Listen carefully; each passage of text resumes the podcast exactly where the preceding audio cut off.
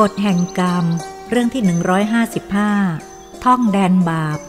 คืนหนึ่งปลายเดือนมกราคมพุทธศักราช 2516 ข้าพเจ้าได้มีโอกาสไปในงานเลี้ยงรับรองและประสาทพรแด่คู่สมรส ทั้งสอง ให้ร่วมชีวิตกันต่อไป ที่ห้องนภาลายโรงแรมดุสิตธานี ห้องกว้างขวางใหญ่โตสวยงาม ก็แคบลงด้วยแขกผู้รับเชิญ มากันอย่างคับข้างมากมาย ข้าพเจ้าได้พบกับผู้ที่เคารพนับถือหลายท่าน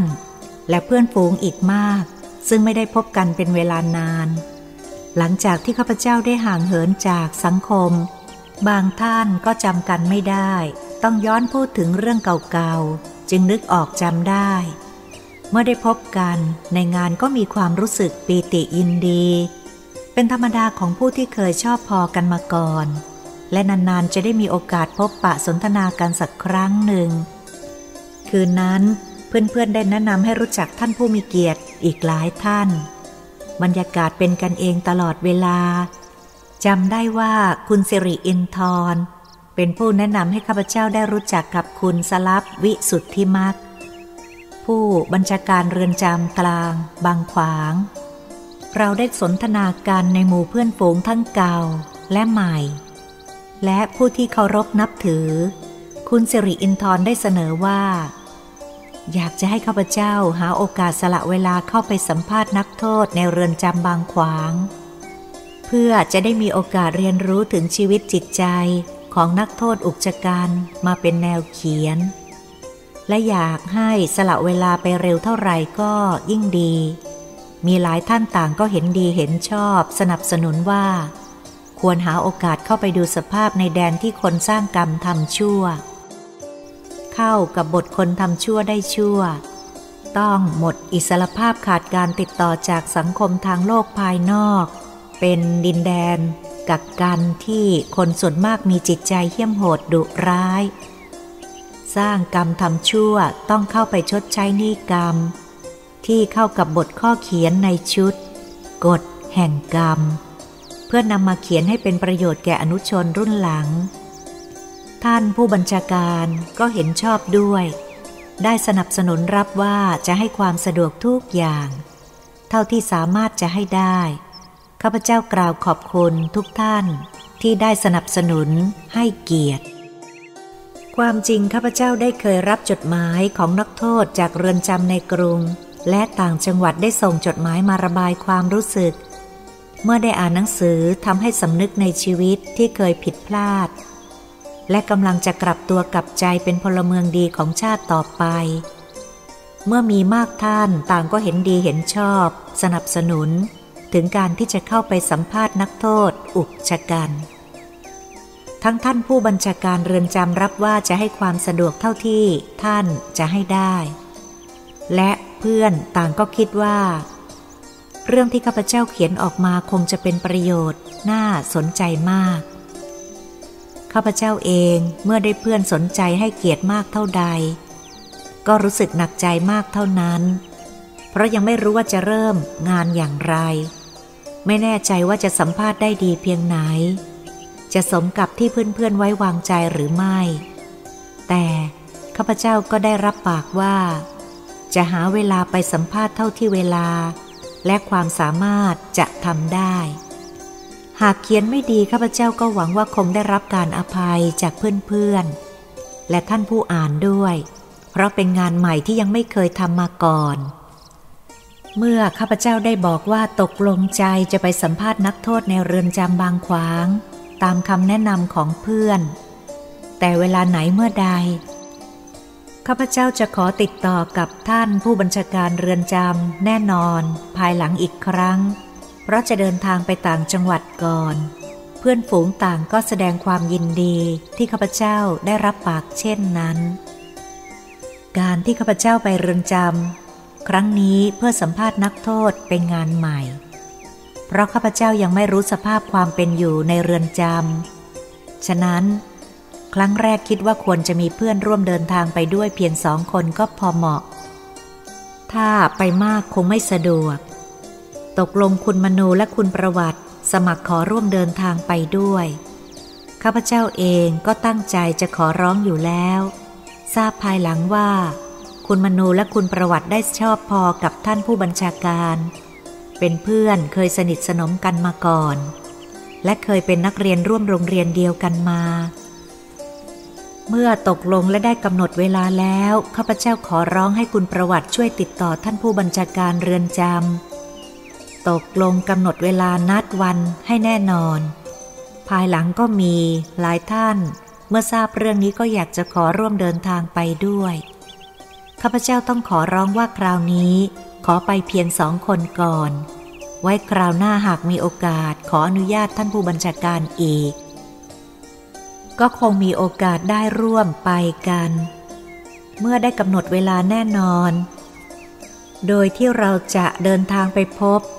ท่านผู้บัญชาการในเช้าวันที่หนึ่งมีนาคม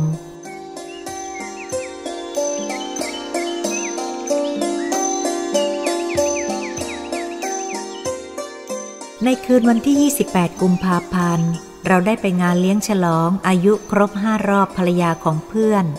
ที่รักใคร่นับถือที่บ้านซอยสายน้ำพึ่ง ได้พบคุณประดิษฐ์พาณิชการ อธิบดีกรมประชาสัมพันธ์ ได้มาร่วมงานคืนนั้นด้วย คุณมนูได้แนะนำว่าข้าพเจ้าจะเข้าไปสัมภาษณ์นักโทษในเรือนจำกลางบางขวางพรุ่งนี้เช้า และได้นัดหมายกับผู้บัญชาการเรือนจำไว้แล้วท่านอธิบดีก็แสดงความยินดีสนับสนุนด้วย รุ่งเช้าวันที่หนึ่งมีนาคม เป็นวันนัด คุณประวัติได้นำรถมารับข้าพเจ้าที่บ้าน และบอกว่าที่ล่าช้าไปบ้างเพราะเมื่อออกเดินทางแล้วได้ลืมเทปอัดเสียง ก็ต้องขับรถย้อนกลับไปที่บ้านเพื่อนำเอาเทปไปด้วย จากนั้นเราก็เริ่มเดินทางไปรับคุณมนูที่สำนักงาน และเปลี่ยนรถที่มีเครื่องทำความเย็นของคุณมนู ซึ่งเป็นทั้งผู้ขับรถ และเจ้าของรถ เราเดินทางออกจากกรุงเทพประมาณ 9 โมงกว่า ตรงไปสู่จังหวัดนนทบุรี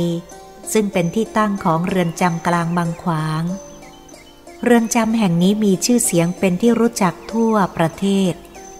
และมีข่าวเป็นประวัติที่นักโทษต้องมาขีดเส้นชี้ขาดสิ้นชะตาชีวิต ต้องมาพบจุดจบเพราะถูกประหารชีวิตลง เพราะความเหี้ยมโหดดุร้ายฆ่าคนอย่างหมดความเมตตาปราณี เคยสร้างกรรมอันโสมม นักโทษต้องถูกประหารในสถานที่แห่งนี้มากต่อมาก รวมทั้งนักโทษการเมืองหลายท่านที่ถูกประหารในสถานที่นี้ ทั้งยังเป็นที่คุมขังนักโทษการเมืองหลายยุค ก่อนจะส่งตัวไปคุมขังยังเกาะตารุเตา นักโทษการเมืองเหล่านั้นต่างก็เป็นชั้นปัญญาชน เคยมีอำนาจมาแล้ว แต่ถูกหาว่าเป็นกบฏ ต้องมาถูกคุมขังในสถานที่นี้หลายปี ท่านเหล่านี้มีชื่อเสียงเป็นที่รู้จัก ก็ทำให้คิดว่าโลกนี้ไม่มีอะไรแน่นอน ย่อมจะเปลี่ยนไปตามกาลเวลา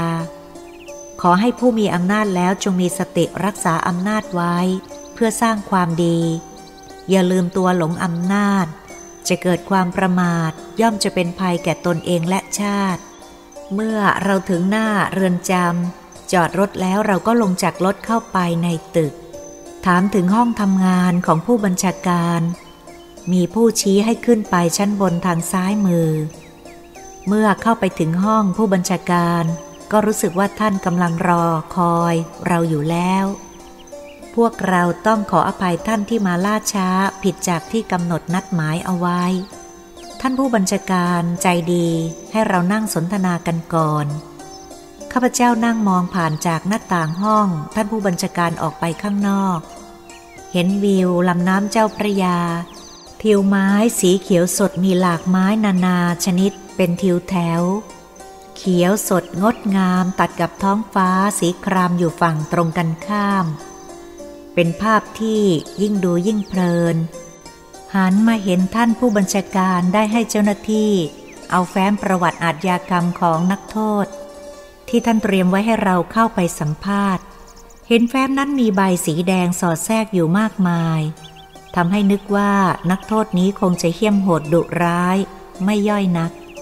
คิดว่าคราวนี้คงมีเวลาไม่มากนัก การสัมภาษณ์นักโทษนั้นหากเวลามีน้อย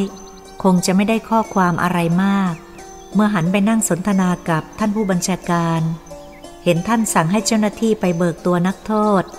ที่เราจะสัมภาษณ์จากแดนหนึ่งที่ถูกขังเดียว เพื่อความปลอดภัย เพราะความดุร้าย ให้นำไปรอเราอยู่ที่ ร้านขายอาหารที่เรือนจำภายใน ประเดี๋ยวจะไปพบข้าพเจ้าอดคิดไม่ได้ว่า ในไม่ช้านี้เราก็จะไปย่างเท้าเข้าไปในแดนที่เหมือนกับอีกโลกหนึ่ง เป็นโลกที่มนุษย์ได้สร้างกรรมชั่วต้องมารวมถูกจองจำหมดเสรีภาพและอิสรภาพจำนวนมากมายอยู่ในแดนจำกัด มนุษย์เหล่านี้มีสภาพเดียวกับเรา แต่ส่วนจิตใจและความประพฤตินั้นก็คงผิดแปลกแตกต่างจากบุคคลธรรมดา ส่วนมากมีจิตใจเหี้ยมโหดดุร้าย ได้สร้างกรรมทำชั่วไว้มาก เป็นพวกที่ชาวสังคมรังเกียจ คนสมัยก่อนเขาเรียกว่าเป็นคนขี้คุกขี้ตาราง ข้าพเจ้าคิดย้อนหลังไปนึกถึงเมื่อคืนวันที่ 28 ปลายเดือนกุมภาพันธ์ เพิ่งจะผ่านไปเพียงคืนเดียว เราได้ไปงานวันเกิดครบรอบภรรยาของเพื่อน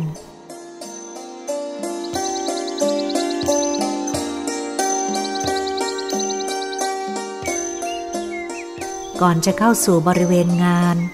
ก็เห็นรถยนต์จอดเป็นทิวแถวมากมาย มองเห็นแสงไฟสว่างสวัยแต่ไกล เสียงดนตรีเล่นเพลงวันเกิดอย่างสนุกสนาน เมื่อเข้าใกล้ก็เห็นแสงไฟสีต่างๆ ที่ตกแต่งตามต้นไม้และบริเวณบ้านอันกว้างใหญ่ทั่วไป สวยงามสว่างสวยัยเมื่อข้าพเจ้ากับเพื่อนๆเข้าไปในบ้านงาน ก็เห็นผู้คนมามากมายแต่งกายตามสะดวกสบาย ในเขตบ้านจัดเก้าอี้และโต๊ะไว้รับรองผู้มีเกียรติอย่างเป็นระเบียบ มีร้านแจกอาหารนานาชนิดสำหรับท่านผู้ที่มาในงาน ให้ความสะดวกเลือกกินได้ตามความชอบใจ ทุกร้านบริการอย่างดียิ่งทำให้รู้สึกว่าบรรยากาศในเขตนั้นมีชีวิตชีวา เพราะทุกคนต่างก็สวนเสียเฮฮาสนทนาอย่างจิตใจสดชื่น เป็นกันเอง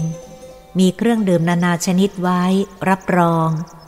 มีเสียงดนตรีเสียงเพลง ให้ศีลให้พรของพวกลูกๆหลานๆร้องประสานเสียงไพเราะ เห็นมีระบำออกมาร่ายรำหน้าเวที มีการจุดดอกไม้เพลิงเป็นที่สนุกสนาน ทุกคนมีหน้าตายิ้มแย้มแจ่มใสตลอดเวลาทำให้ข้าพเจ้าอดนึกไม่ได้ว่า ผู้ที่เข้าไปในงานเลี้ยงล้วนแต่จิตใจสุจริต มีเมตตาธรรม จึงได้มารวมอยู่ในสังคมนี้ เปรียบเทียบได้ว่านี่คือสวรรค์ในเมืองมนุษย์ คงไม่ผิดเป็นสถานที่มีอิสระทั้งกายและจิตใจ จะกินจะดื่มอะไรเหมือนเครื่องทิพย์ปรุงแต่ง โดยรสฝีมือเป็นเลิศ จัดมาบริการเลือกได้ตามใจชอบ อิ่มตลอดเวลาไม่มีหิวโหยอดอยาก อาหารการกินมีมากมาย ไม่สามารถจะบรรยายชื่อออกมาให้หมดได้ นอกจากนั้นเรายังได้รับของแจกจากเจ้าภาพเป็นที่ระลึก จะเป็นไปได้หรือที่ชั่วระยะเวลาไม่ถึง 24 ชั่วโมง เมื่อคืนข้าพเจ้ากับเพื่อนๆเข้าไปอยู่ในถิ่นเหมือนแดนสวรรค์ในเมืองมนุษย์ แต่พอรุ่งเช้า เราก็เดินเข้าไปในแดนเหมือนแดนนรกในเมืองมนุษย์ แต่ก็เกิดขึ้นแล้ว เหมือนจะให้ข้าพเจ้าได้นำมาคิดเปรียบเทียบแดนคนบุญกับแดนคนบาปในเมืองมนุษย์ เมื่อท่านผู้บัญชาการสนทนากับพวกเราจำได้ว่าท่านเล่าย่อๆให้ฟังว่า ได้เข้าเฝ้าพระบาทสมเด็จพระเจ้าอยู่หัว พร้อมด้วยข้าราชการชั้นผู้ใหญ่หลายท่าน พระองค์ทรงห่วงใยนักโทษที่ถูกจำขัง มีพระราชดำรัสเป็นเวลานาน มีพระประสงค์จะให้อบรมนักโทษให้เป็นพลเมืองดี ท่านอธิบดีกรมราชทัณฑ์กำลังรวบรวมแล้วจะจัดพิมพ์ขึ้น คงจะเป็นประโยชน์แก่คนทั่วไป เมื่อสนทนาเล็กๆ น้อยๆ ไม่มากนัก เห็นสมควรแก่เวลาแล้วท่านก็ลุกขึ้นจากโต๊ะทำงาน ยิ้มและพยักหน้าพูดว่า เราไปกันเถอะ ทางโน้นเขาคงเบิกนักโทษมารอเราแล้ว พวกเราลุกขึ้นเดินตามท่านออกไปที่ทำงาน ลงบันไดามาข้างล่างเดินออกทางขวามือ ผ่านพ้นเขตที่ทำงานแล้วก็เลี้ยวซ้าย เห็นประตูเหล็กบานใหญ่ภายในล้อมรอบไปด้วยกำแพงหนาสูงใหญ่ มีเจ้าหน้าที่คอยระมัดระวังรักษาอย่างเข้มแข็ง และกวดขันการเข้าออกบัดนี้ พวกเรากำลังเดินตามท่านผู้บัญชาการมาถึงประตูเหล็กบานใหญ่ เจ้าพนักงานรักษาประตูรีบทำความเคารพ แล้วพวกหนึ่งก็รีบจัดการเปิดประตูบานใหญ่ออกกว้างทั้งสองข้าง ความรู้สึกของข้าพเจ้าว่า บัดนี้ตัวเราได้เหยียบย่างเข้าไปในเขตซึ่งเป็นแดนของคนสร้างกรรมทำชั่ว ต้องถูกจองจำในเขตจำกัดมิให้ติดต่อกับโลกภายนอก น่าเสียดาย พวกที่ถูกจำกัดเขตได้เอาเวลาของชีวิตมาทิ้งจมปลักอยู่ในแดนคนบาป ปล่อยให้เวลาผ่านไปอย่างไม่มีค่า ไม่ได้ทำประโยชน์ให้ส่วนรวมหรือชาติ และแก่ตนเอง ข้าพเจ้ามองตามสองข้างทางภายในประตูเหล็ก และกำแพงหนาสูงใหญ่ บริเวณภายในประตูเหล็กและกำแพงหนาสูงใหญ่ บริเวณภายในกว้างขวางใหญ่โต ซึ่งปัจจุบันนี้มีนักโทษต้องคุมขังประมาณสี่พันกว่า ชาวบ้านเรียกว่าคุก คนเดินสมัยก่อนทั้งเกลียดทั้งกลัวทำบุญกรวดน้ำขอห่างไกลร้อยโยชน์พันโยชน์อย่าได้พบได้เห็น พวกเราเดินตามท่านผู้บัญชาการ เมื่อท่านเดินผ่านไปทางไหนก็เห็นพนักงานเจ้าหน้าที่ในเรือนจำหรือนักโทษ ต่างยืนระวังตรงทำความเคารพ ท่านได้พาพวกเราตรงเข้าไปยังร้านค้าหลังหนึ่ง ยังมีของใช้เบ็ดตะเล็ดประจำขาย ร้านนี้อยู่ภายในกำแพงเรือนจำข้าพเจ้ามองดูภายในร้านนั้นก็เห็นมีผู้คุมได้นำนักโทษ ซึ่งที่เท้าใส่ตรวนขนาดใหญ่ นักโทษนุ่งกางเกงขาสั้นสีน้ำเงินแก่ เสื้อสีเดียวกัน นั่งยองๆเมื่อเห็นผู้บัญชาการก็รีบรุกขึ้นยืนทำความเคารพ เอามือรั้งโซ่ ที่ติดตรวนใส่ขาขึ้นมาตลอดเวลา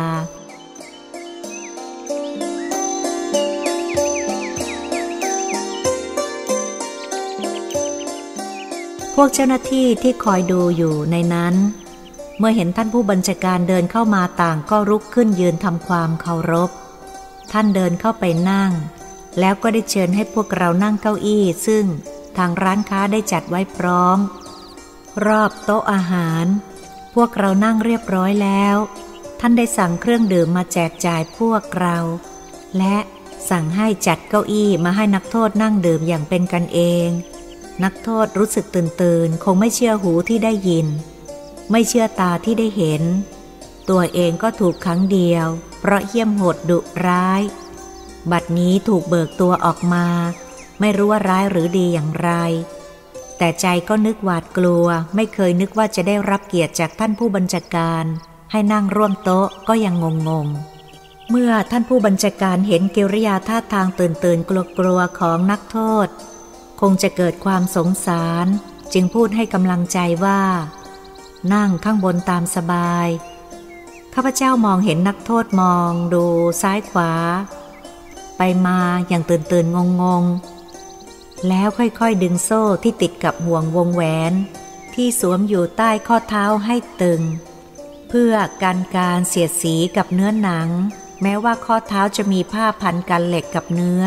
ไม่ให้กระทบกันทำให้เกิดเป็นแผลขึ้นก็ดี แกก็ค่อยๆ นั่งบนเก้าอี้ตามคำของท่านผู้บัญชาการทำให้มองเห็นว่า การถูกตรีตรวนนี้จะลุก จะยืนเดินก็แสนจะลำบาก เป็นการทรมานชดใช้นี่กรรม แม้จะนั่งแล้วก็ยังตื่นตื่นกลัวกลัว ไม่รู้อะไรดีร้ายจะเกิดขึ้น ที่ถูกเบิกตัวออกมาพบผู้บัญชาการอย่างกระทันหัน ทั้งรู้ตัวดีว่ามีโทษหนัก มีความผิดอุกจกัน เพราะความดุร้ายต้องถูกขังเดียวในแดนหนึ่ง ไม่ปะปนกับนักโทษธรรมดา เพื่อความปลอดภัย พนักงานผู้หนึ่งได้คุมตัวนักโทษผู้นี้พูดกับข้าพเจ้าว่า นักโทษคนนี้เห็นท่าทางเชื่องเชื่องอย่างนี้ แต่ดุร้ายอันตรายมาก ข้าพเจ้าอดคิดไม่ได้ว่า งานหน้าที่ของผู้บัญชาการนี้ไม่แต่จะใช้ประเดชอย่างเดียว แต่ต้องให้พระคุณด้วย บางครั้งก็ต้องแผ่เมตตาพร้อมกันไป ข้าพเจ้าได้ยินท่านผู้บัญชาการ ได้สั่งให้เจ้าพนักงานไปเชิญอนุสาสนาจารย์ประจำเรือนจำมหา และคงปล่อยนักโทษ ใช้เวลาผ่านไปให้คลายความตื่นเต้น รู้ถึงเหตุผลที่เบิกตัวมา เมื่ออนุสาสนาจารย์ได้เข้ามาในสถานที่นั้น พร้อมกับอีกหลายท่าน ท่านผู้บัญชาการก็เริ่มแนะนำให้ทุกท่านที่อยู่ในนั้น รู้จักข้าพเจ้า พร้อมกันกับเพื่อน บอกว่าเป็นผู้เขียนหนังสือชุดกฎแห่งกรรม ที่เคยส่งมาให้ทางเรือนจำและได้บอกว่าอาจารย์เอื้องพันคุ้มล่า ก็เคยได้จัดส่งหนังสือชุดนี้มาเป็นสมบัติของห้องสมุดเป็นประจำเสมอ และท่านผู้บัญชาการก็ได้มีจดหมายตอบรับไปทุกครั้ง ท่านอนุสาสนาจารย์ ท่าทางสมกับหน้าที่ รูปร่างทุ้มท้วมอารมณ์เย็นและยิ้มแย้มตลอดเวลา สมกับหน้าที่อบรมศิลธรรมแก่นักโทษ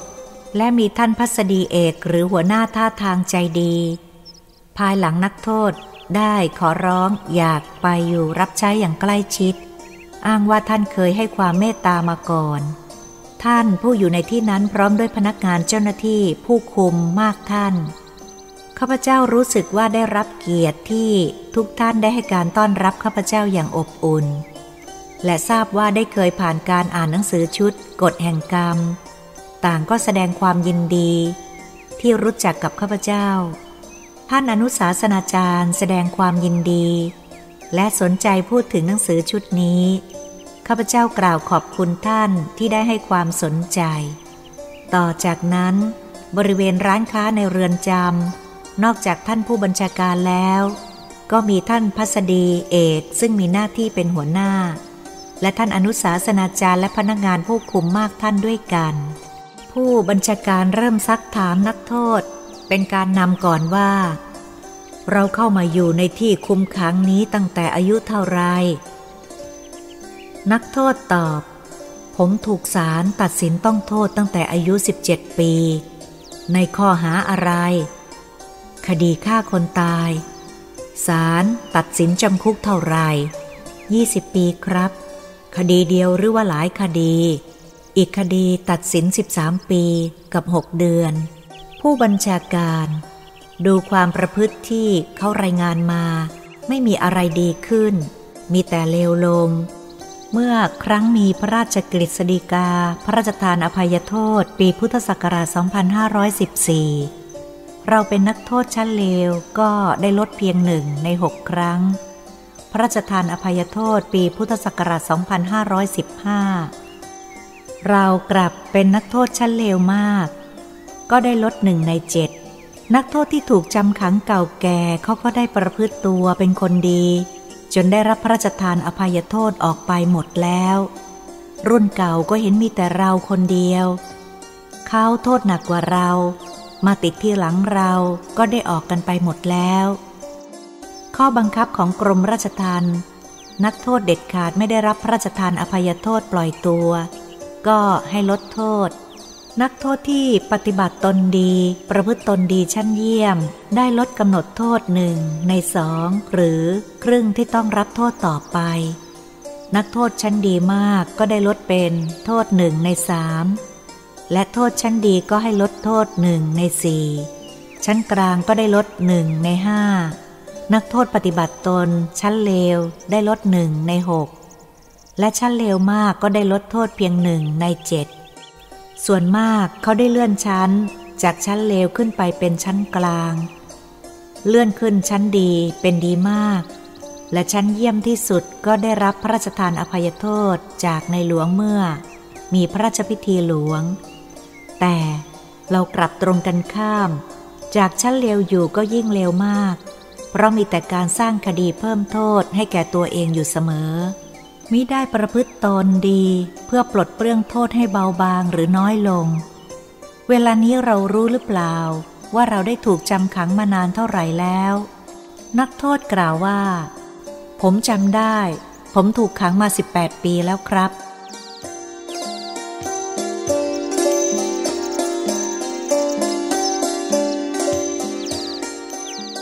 ผู้บัญชาการมองดูหน้านักโทษอย่างเศร้าใจ แล้วก็พูดว่า ครั้งก่อนหน้าจะไม่พูดถึง ได้ทราบว่าครั้งหลังสุด ได้ทำคดีเพิ่มโทษอีกสองเดือน แต่ยังไม่ทันไรก็สร้างคดีทำร้ายนักโทษด้วยกัน ต้องเย็บถึง 68 เข็ม นับว่าชะกันมาก เรื่องยังไม่ได้มีการไต่สวน นี่ก็สร้างทุกข์เพิ่มโทษให้แก่ตนเองไม่สิ้นสุด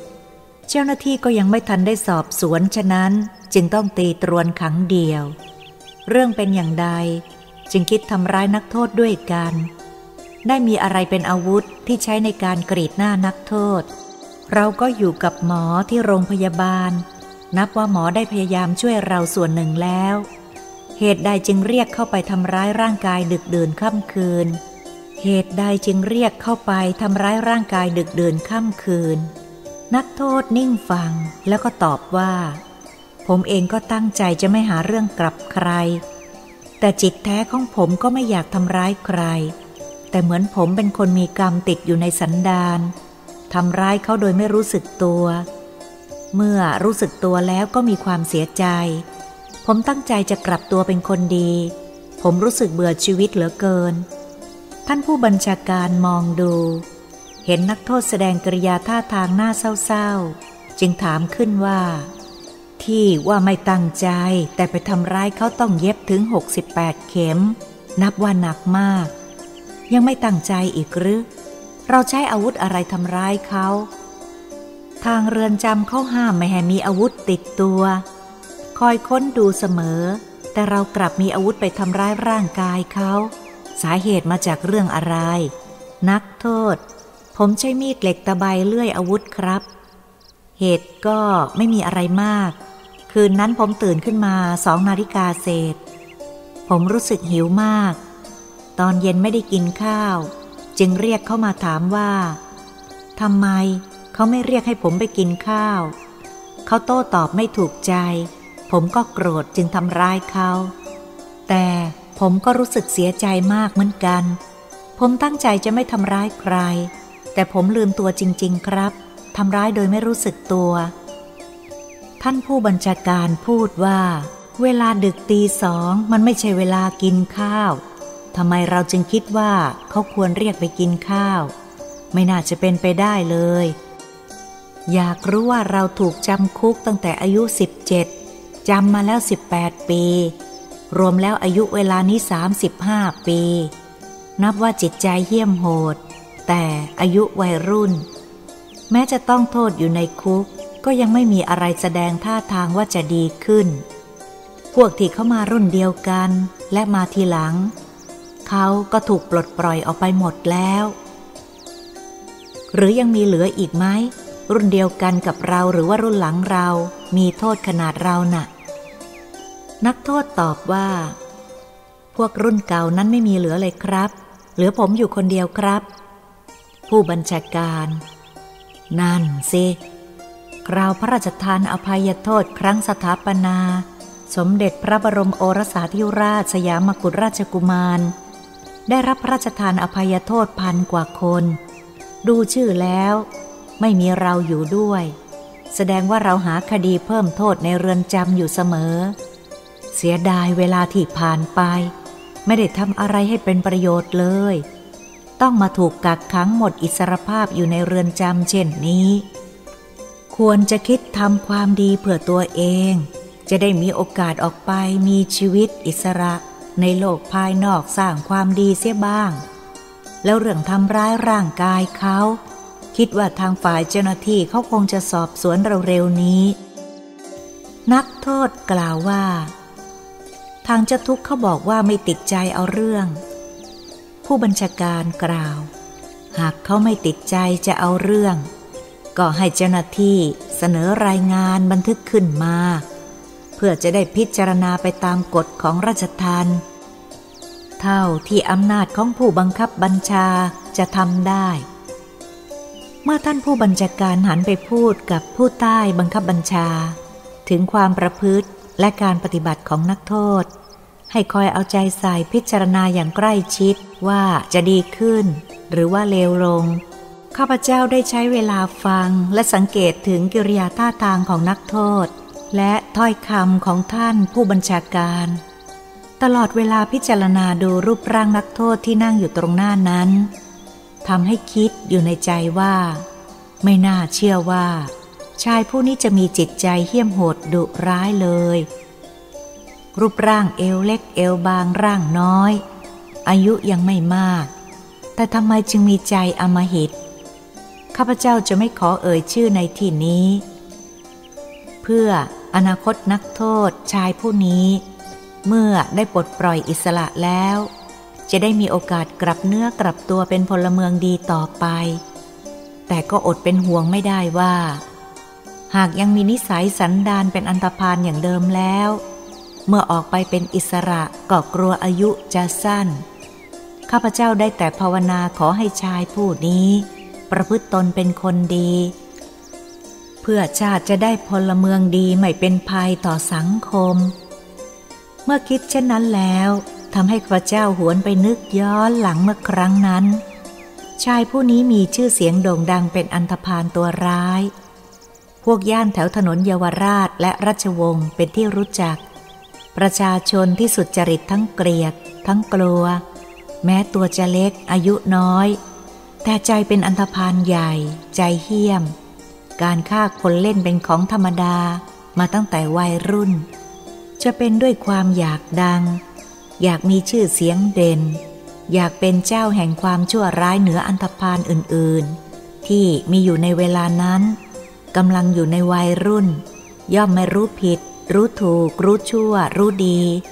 ทำอะไรไปตามอารมณ์รุนแรง เห็นดีเห็นเด่น ไม่นึกว่าผลกรรมจะตามสนอง ในที่สุดก็หนีมือกฎหมายไม่พ้น เพราะยังดีอยู่บ้างที่เพิ่งจะมีอายุเพียง 17 ปี อายุยังน้อย ข้าพเจ้าเข้าใจเองว่า หากอายุมากกว่านี้กฎหมายทางบ้านเมืองก็คงจะต้องตัดสินลงโทษประหารชีวิตไปแล้ว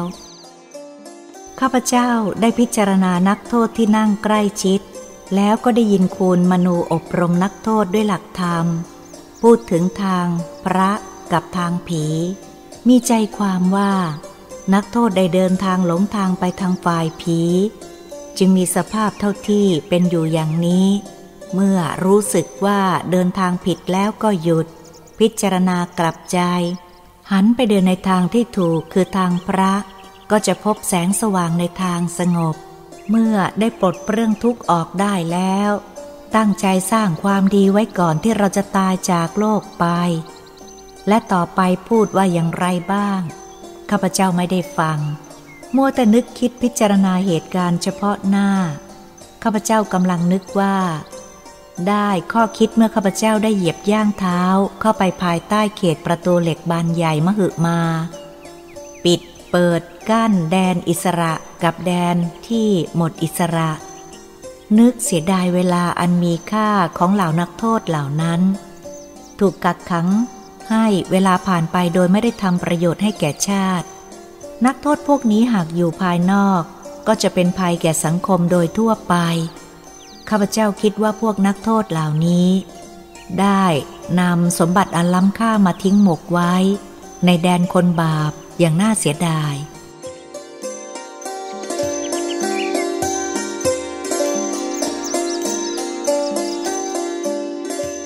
เรือนจำบางขวาง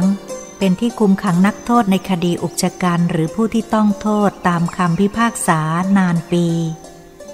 นับแต่อย่างน้อยก็คงเกินสิบปีขึ้นไป ตลอดถึงห้าสิบปีและตลอดชีวิต หรือนักโทษที่ถูกตัดสินชี้ชะตากรรมให้ประหารชีวิต นับว่าเรือนจำกลางบางขวางเป็นเรือนจำพิเศษ เฉพาะนักโทษที่ต้องโทษนานและโทษหนัก นักโทษเหล่านี้มักดุร้าย ต้องขังเดียวและห้ามเยี่ยม ข้าพเจ้าคิดว่า พวกเหล่านี้เกิดมาเพื่อทำลายสมบัติอันมีค่าภายในตัวให้หมดสิ้นประโยชน์ไปอย่างน่าเสียดาย เพราะไม่รู้คุณค่าของเวลา ข้าพเจ้าคิดว่าสมบัติอันสูงค่ายอดเยี่ยมของมนุษย์นั้นไม่ใช่ทรัพย์สินเงินทอง หรืออำนาจวาสนา เมื่อพูดถึงในโลกมนุษย์ ส่วนมากมีของเป็นคู่ เช่น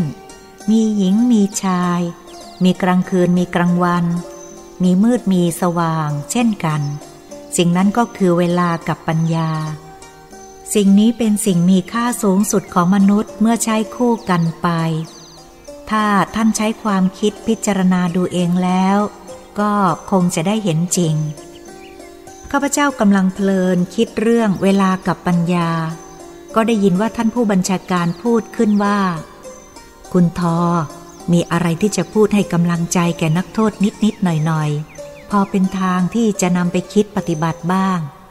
ขอให้พูดสั้นๆ ไม่ต้องพูดกรอนสดก็ได้ เมื่อข้าพเจ้าได้ยินเช่นนั้นก็คิดว่า ผู้บัญชาการได้ให้เกียรติขอให้พูดนิดๆหน่อยๆ พอเป็นข้อคิดแก่นักโทษ ความจริงเพียงตั้งใจจะนำคำสัมภาษณ์ของนักโทษไปเขียนเท่านั้น เมื่อท่านได้ขอร้องให้พูดเล็กๆ น้อยๆ ท่านคงรู้ว่าข้าพเจ้าไม่ชอบพูด ด้วยคำว่าเล็กๆ น้อยๆ อย่างธรรมดา ข้าพเจ้าก็หลีกเลี่ยงไม่ได้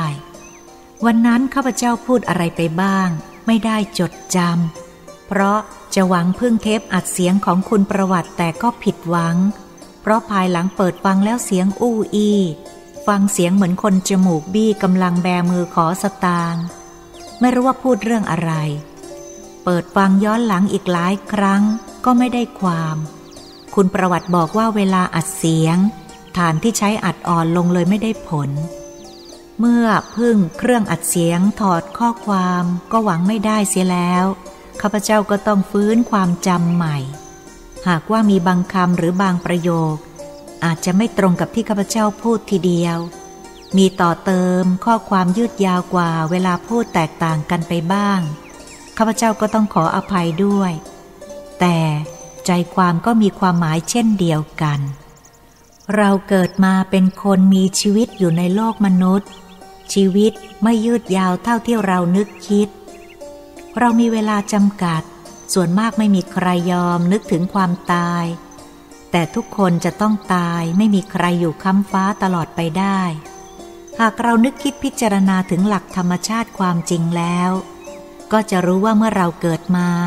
ต่างก็มีความตายรอเราอยู่แล้วทุกคน ผิดแต่ว่าจะช้าหรือเร็ว จะไปดีหรือไปร้ายเท่านั้น เราควรใช้เวลาและสติปัญญาพิจารณาดู เมื่อระหว่างที่เรามีชีวิตอยู่ได้ปฏิบัติดีหรือปฏิบัติชั่ว เป็นกรรมที่จะลิขิตชะตาชีวิตเราเอง ความดีความชั่วกรรมหนักกรรมเบา เราเป็นคนเลือกทำเอง ไม่มีใครบังคับใจเราได้ หากเราสร้างบุญทำความดี หรือสร้างบาปทำกรรมชั่ว ก็จะมีเงาบุญเงาบาปติดตามสนอง ไม่มีใครหนีพ้นกรรมดีกรรมชั่วที่ตนสร้างสมขึ้นเองไปได้ ข้าพเจ้ามาเห็นสถานที่คุมขังนักโทษในเรือนจำวันนี้แล้ว ก็รู้สึกเศร้าใจมาก เวลาเป็นสิ่งที่มีค่าสำคัญที่สุดในชีวิตของคนเรา มีแก้วแหวนเงินทองก็ซื้อเวลาคืนมาไม่ได้ เมื่อเห็นว่านักโทษที่ถูกจองจำ เอาเวลามาหมกอยู่ในที่คุมขัง ปล่อยเวลาให้ผ่านไปโดยไม่เกิดประโยชน์อะไรเลย นึกเสียดายแทน ข้าพเจ้าเพิ่งได้ข้อคิด เมื่อย่างเท้าเข้ามาภายในประตูเหล็กบานใหญ่ ในเขตแดนที่กักกันนักโทษ นึกได้ว่าสมบัติของมนุษย์ทุกคน ไม่ใช่ทรัพย์สินเงินทองอำนาจวาสนา ความสุขสบาย เมื่อพิจารณาดูให้ท่วนถี่แล้ว บางท่านคงเห็นด้วยว่า เวลากับปัญญานี้มีค่าสูงสุดยอดในชีวิตมนุษย์ ที่ควรจะได้พิจารณาหาทางใช้สิ่งทั้งสอง ให้เป็นคุณประโยชน์แก่สังคมและตัวเราเอง ไม่ให้เสียชาติที่ได้เกิดมาในโลกมนุษย์ องค์พระศาสดาสัมมาสัมพุทธเจ้าก็ได้ใช้เวลาหลายปี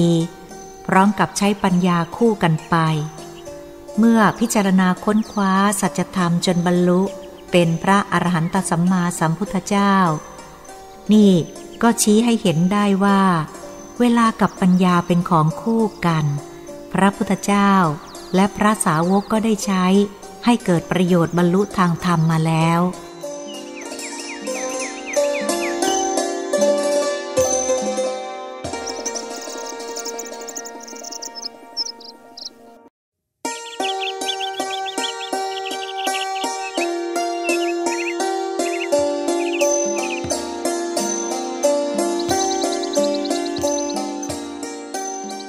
มื่อพูดถึงในทางโลก ก็พอจะชี้ให้เห็นได้ว่า วิทยาศาสตร์เจริญก้าวหน้าทุกอย่าง เท่าที่รู้เห็นทุกวันนี้ก็ได้อาศัย เวลากับปัญญา มนุษย์ได้ใช้ค้นคว้าจนสามารถส่งมนุษย์ไปสู่ดวงจันทร์ได้สำเร็จ อย่างที่รู้กันทั่วไปในปัจจุบันนี้ นี่ก็ได้อาศัยเวลากับปัญญา ข้าพเจ้าอยากจะแยกเวลากับปัญญาออกสองฝ่าย คือฝ่ายโลกกับฝ่ายธรรม เมื่อพูดถึงในฝ่ายโลก มนุษย์เราได้ใช้เวลากับปัญญาค้นคิดของใหม่ๆ ไม่รู้จักจบสิ้น ทั้งปัจจุบันนี้ยังแข่งขันการสร้างอาวุธมหาปลัย ใครสามารถจะค้นคิดเครื่องทำลายชีวิตมนุษย์ และทรัพย์สมบัติได้มากกว่ากัน การประหัตประหารชีวิตมนุษย์ที่บริสุทธิ์ เพื่อตนเองจะได้ครองความยิ่งใหญ่นั้นบาปหนัก เพราะขาดความเมตตาปราณี ขาดความเห็นอกเห็นใจซึ่งกันและกัน โลกเกิดภัยอันตราย จากมนุษย์ใจบาปไม่สิ้นสุด ต้องหวาดกลัวสะดุ้งอยู่ตลอดเวลา เช่นโลกในยุคนี้หาความปลอดภัยไม่ได้ มนุษย์พวกนี้จบชีวิตลงแล้วก็ไปสู่นรก เสวยผลชั่วกว่าจะหมดไปไม่รู้อีกกี่ภพกี่ชาติ กว่านี่กรรมจะสิ้นสุดลง เมื่อพูดถึงในฝ่ายธรรม ทางพระพุทธศาสนาก็สามารถใช้เวลาและปัญญา และมีสติค้นคว้าหาทางกำจัดทุกข์ ซึ่งตัดกิเลสตัณหาทั้งหลายอันเป็นเหตุก่อเกิดแห่งทุกข์ อันมีความโลภความโกรธความหลงเป็นต้น ใช้ปัญญาตัดออกจากความรู้สึกนึกคิด เกิดพลังทางใจทำลายกิเลสตัณหา ต้นเหตุของทุกข์ให้หมดสิ้นไป จิตใจของเราก็จะสะอาดบริสุทธิ์ ความสงบก็จะเกิดขึ้นเป็นความสุข พอมองเห็นทางไปสู่การบรรลุธรรมสิ้นทุกข์ต่อไป นี่ก็พอชี้ให้เห็นคุณค่าอันสูงยิ่ง ที่เป็นสมบัติของมนุษย์ทุกคนคือ เวลากับปัญญาข้าพเจ้าคิดว่าถ้าได้ใช้เวลาสติปัญญาพิจารณาไตรตรองดูแล้ว หากปัญญาของท่านไม่อ่อนนัก ก็พอจะมองเห็นแสงสว่างที่เข้ากับทางโลกและทางธรรม และพยายามใช้เวลากับปัญญาไปในทางที่ดี ไม่ใช้ไปในทางชั่ว แล้วก็เกิดประโยชน์กับตนเองและสังคมทั่วไป ทั้งจะเป็นประโยชน์ต่อประเทศชาติด้วย ฉะนั้นผู้ต้องโทษจะใช้เวลากับปัญญาดู ก็ควรเริ่มคิดทำดีแต่วันนี้ ลดีก็จะเกิดขึ้นในวันหน้าแน่นอนไม่ต้องสงสัย ความดีจะเป็นประโยชน์ยั่งยืนถาวรตลอดไป เช่นที่ท่านผู้บัญชาการพูดว่า เมื่อปีพุทธศักราช 2514 นักโทษผู้นี้มีความประพฤติและประวัติชั้นเลว ต่อมาในปีพุทธศักราช 2515 กลับเป็นนักโทษชั้นเลวมาก เป็นขั้นสุดท้ายของความเลวนี่ก็ชี้ให้เห็นว่า ตลอดเวลาเราใช้เวลาไปในทางชั่วทำตัวเราให้เลวลง เป็นคนเจ้าอารมณ์ใจต่ำก่อคดีเพิ่มโทษตนเอง หากเราใช้เวลากับปัญญาไปในทางที่ดีแล้ว ป่านนี้คงเป็นอิสระไปนานแล้ว ถ้าเราไม่หาโอกาสกลับตัวกลับใจเสียแต่วันนี้แล้ว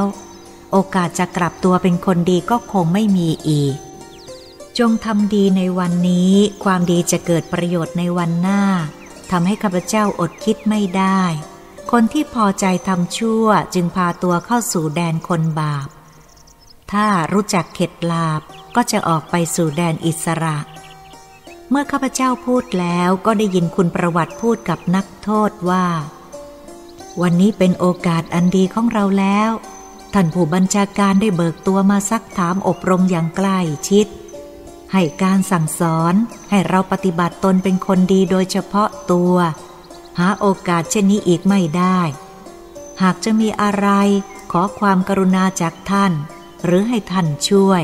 หรือจะให้สัญญากับท่านว่า เราจะรับคำอบรมสั่งสอนที่ได้ยินได้ฟังในวันนี้ ไปปฏิบัติช่วยตัวของเราเองให้ดีเสียก่อน เมื่อเราดีแล้วผู้ใหญ่ก็จะช่วยเราภายหลัง ถ้าเราไม่ช่วยตัวเราเองแล้ว ก็ไม่มีใครช่วยเราได้ เพราะว่าเราอยากชั่วไม่อยากดี เราต้องรับกรรมต่อไป ทุกคนที่มาในวันนี้ เขาเมตตา อยากให้เราดี ไม่อยากเห็นเราชั่ว การปฏิบัติตามคำสั่งสอนนั้น ก็หมายถึงเราได้ช่วยตัวเองแล้วทุกอย่าง ก็หมายถึงกำลังจะดีขึ้น จะเรียกร้องความสงสารเห็นอกเห็นใจจากผู้ใหญ่ ท่านก็คงไม่ขัดข้อง เอาไปคิดพิจารณาดู ท่านผู้บัญชาการได้เล่าให้ฟังเมื่อครู่นี้ว่า เมื่อเร็วๆนี้ท่านได้เข้าไปเฝ้าพระบาทสมเด็จพระเจ้าอยู่หัว พร้อมทั้งข้าราชการชั้นผู้ใหญ่หลายท่าน พระองค์ท่านทรงรับสั่งว่า เป็นห่วงใยทรงเมตตาพวกนักโทษที่ถูกคุมขัง พวกที่ยังไม่ได้รับพระราชทานอภัยโทษในคราวนี้ ทรงรับสั่งขอให้ช่วยเอาใจใส่อบรมดูแลสั่งสอน ให้กลับเนื้อกลับตัวเป็นพลเมืองดี เมื่อพ้นโทษออกมาแล้ว อย่าให้เป็นอันธพาลเป็นมารของสังคมอีก เราก็ต้องโทษมานานแล้ว กลับทำผิดซ้ำๆกัน จนคนเก่าแก่ที่สุดในเรือนจำที่ต้องโทษรุ่นเดียวกัน ควรจะนึกถึงพระมหากรุณาธิคุณที่ในหลวงท่านทรงพระเมตตาเป็นห่วง อยากให้นักโทษทุกคนทั่วไปเป็นพลเมืองดี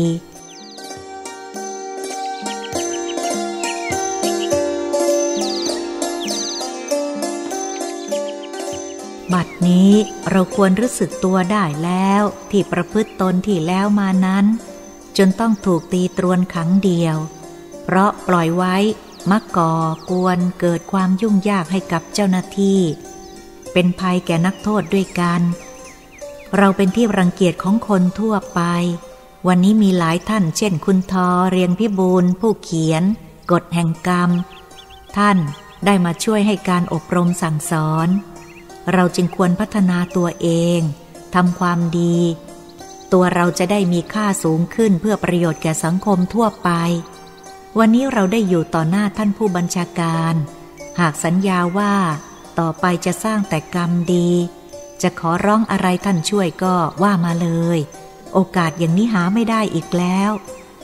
ข้าพเจ้าเห็นนักโทษนั่งนิ่งฟังจนพูดจบ แล้วนักโทษก็พูดขึ้นว่า ต่อไปผมจะเป็นคนดี จะไม่คิดทำชั่ว จะไม่คิดทำร้ายใครอีก ผมอยากจะขอความกรุณา ขอท่านผู้บัญชาการสั่งให้เขาถอดตรวนออก และผมอยากขอความเมตตาจากท่าน ช่วยย้ายผมจากแดนหนึ่ง มาอยู่แดนสองด้วย ท่านผู้บัญชาการนิ่งฟังอยู่ก็พูดขึ้นว่า เขียนบันทึกขึ้นมา หรือให้หัวหน้าทำเสนอขึ้นมา หัวหน้าท่านนั่งฟังรู้เรื่องหมดแล้ว เรื่องขอถอดตรวนออก แล้วขอย้ายจากแดนหนึ่งมาแดนสอง เมื่อเรารับว่าจะประพฤติตนเป็นคนดีไม่ดุร้ายต่อไป นักโทษตามที่ผมขอนั้น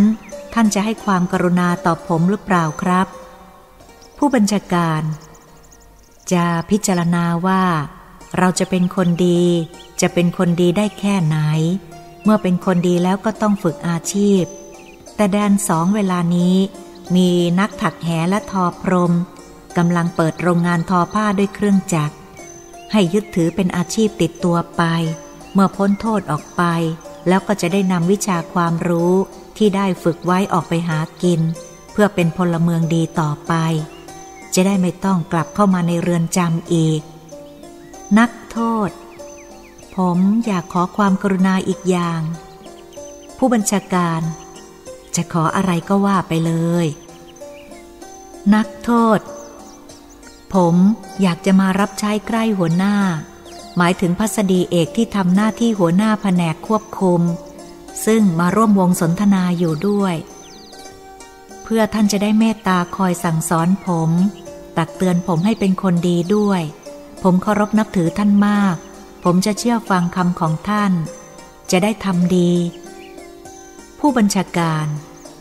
เราเป็นนักโทษชั้นเลวมาก ไม่ใช่ชั้นดี หรืออย่างน้อยก็ชั้นกลาง จึงจะอยู่ใกล้ชิดท่านได้ หัวหน้าท่านไม่ค่อยจะไว้ใจเราปริเดี๋ยวจะทำความเดือดร้อนก่อความยุ่งยากให้ท่านอีก เราก่อกวนความสงบไม่เว้นแต่ละหกเดือน ต่อครั้ง เช่นนี้ยังไม่ค่อยไว้วางใจได้ นักโทษอ้อนวอนว่า ขอความกรุณาช่วยผมเถอะครับ ผมตั้งใจจะเป็นคนดี ขอให้ผมอยู่ใกล้ผู้ที่ผมเคารพนับถือ ขอให้ท่านสั่งสอนผม และผมจะปฏิบัติตาม ต่อไปผมจะเป็นคนดีแน่ ไม่เลวเหมือนเมื่อก่อนอีก เวลานั้น ท่านพัสดีเอก หรือผู้ที่นักโทษคล่ำครวญเจาะจง จะไปอยู่รับใช้ ก็นั่งฟังอยู่ในที่นั้นด้วย เห็นจะเป็นเพราะเกิดความสงสาร เกิดมีเมตตาจิต แม้จะรู้ว่านักโทษนี้ดุร้าย ไม่น่าไว้วางใจ มักจะก่อความวุ่นวายยุ่งยาก อารมณ์ร้ายหงุดหงิดง่าย เป็นอันตราย เมื่ออารมณ์ร้ายเกิดขึ้นก็ ปากว่ามือถึง ไม่รู้ผิดรู้ถูก แต่ท่านพัสดีเอกเกิดเมตตาจิตสูง คงทนความสงสารไม่ได้ ก็จะลองเสี่ยงดูตามที่ข้าพเจ้าเข้าใจ จึงพูดออกมากับท่านผู้บัญชาการว่า ผมจะลองดูครับ ผมจะลองเสี่ยงดู บางทีอาจจะกลับตัวได้อย่างที่สัญญาไว้กับท่าน ก็จะเกิดประโยชน์ เป็นอันว่านักโทษได้มีโอกาสอยู่ใกล้ชิดท่านผู้ใหญ่ คือท่านพัสดีเอก ผู้ทำการแทนหัวหน้าตามความประสงค์ ทั้งยังมีหวังถอดตรวนออกและย้ายจากแดนหนึ่งมาแดนสองอีก บรรยากาศทั่วไปในวันนั้นเป็นไปในทางดีปลอดโปรง่งต่างก็เห็นอกเห็นใจทั้งท่านผู้ใหญ่และผู้น้อย ต่างแผ่เมตตาจิตออกทั่วไป หลังจากนั้นท่านผู้บัญชาการได้พาพวกเราเข้าไปดูในห้องสมุดของเรือนจำเห็นมีหนังสือต่างๆหลายตู้ ได้เห็นกฎแห่งกรรมอยู่ในนั้นจำนวนไม่น้อย เห็นของท่านผู้พิพากษาสารเด็ก ซึ่งได้เคยขออนุญาตพิมพ์อยู่ในห้องสมุด แต่ท่านเจ้าหน้าที่ก็นำออกมาให้ดูหลายเล่ม คุณประวัติขอให้ต่อตู้พิเศษใส่หนังสือกฎแห่งกรรมโดยเฉพาะ ท่านหัวหน้าก็ยินดีรับไว้พิจารณา ข้าพเจ้าก็ตั้งใจจะนำหนังสือที่ คุณวานีล่ำซำพิมพ์บริจาคมาเพิ่มเติม